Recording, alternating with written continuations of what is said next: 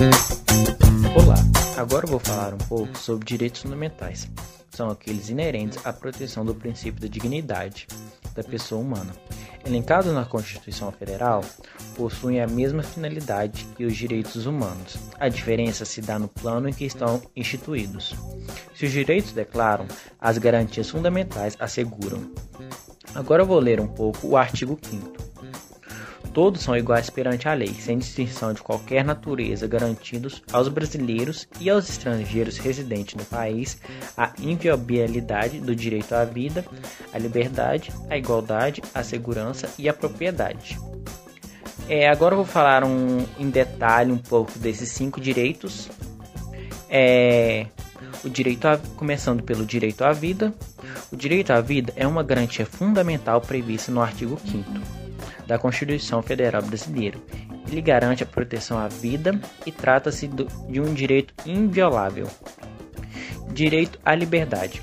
Previsto na Constituição Federal de 1988 e reforçado pela Declaração Universal dos Direitos Humanos de 1949, afirma que todo homem tem o direito à liberdade de opinião e de expressão. Esse direito inclui a liberdade de sem interferência, ter opiniões e de procurar, receber e transmitir informações ideais por quaisquer meios independente das fronteiras. Direito à igualdade.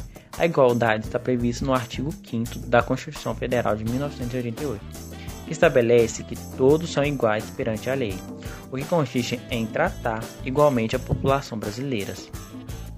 É direito à segurança.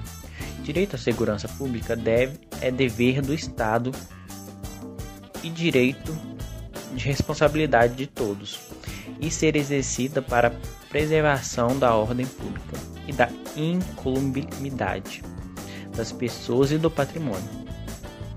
Direito à propriedade. Propriedade, sob o ponto de vista jurídico, é o direito de usar, gozar e possuir bens e dispor deles de maneira como quiser. Toda pessoa física ou jurídica tem o direito à propriedade, podendo o ordenamento jurídico estabelecer sua modalidade de aquisição, perda e uso e limites. Obrigado.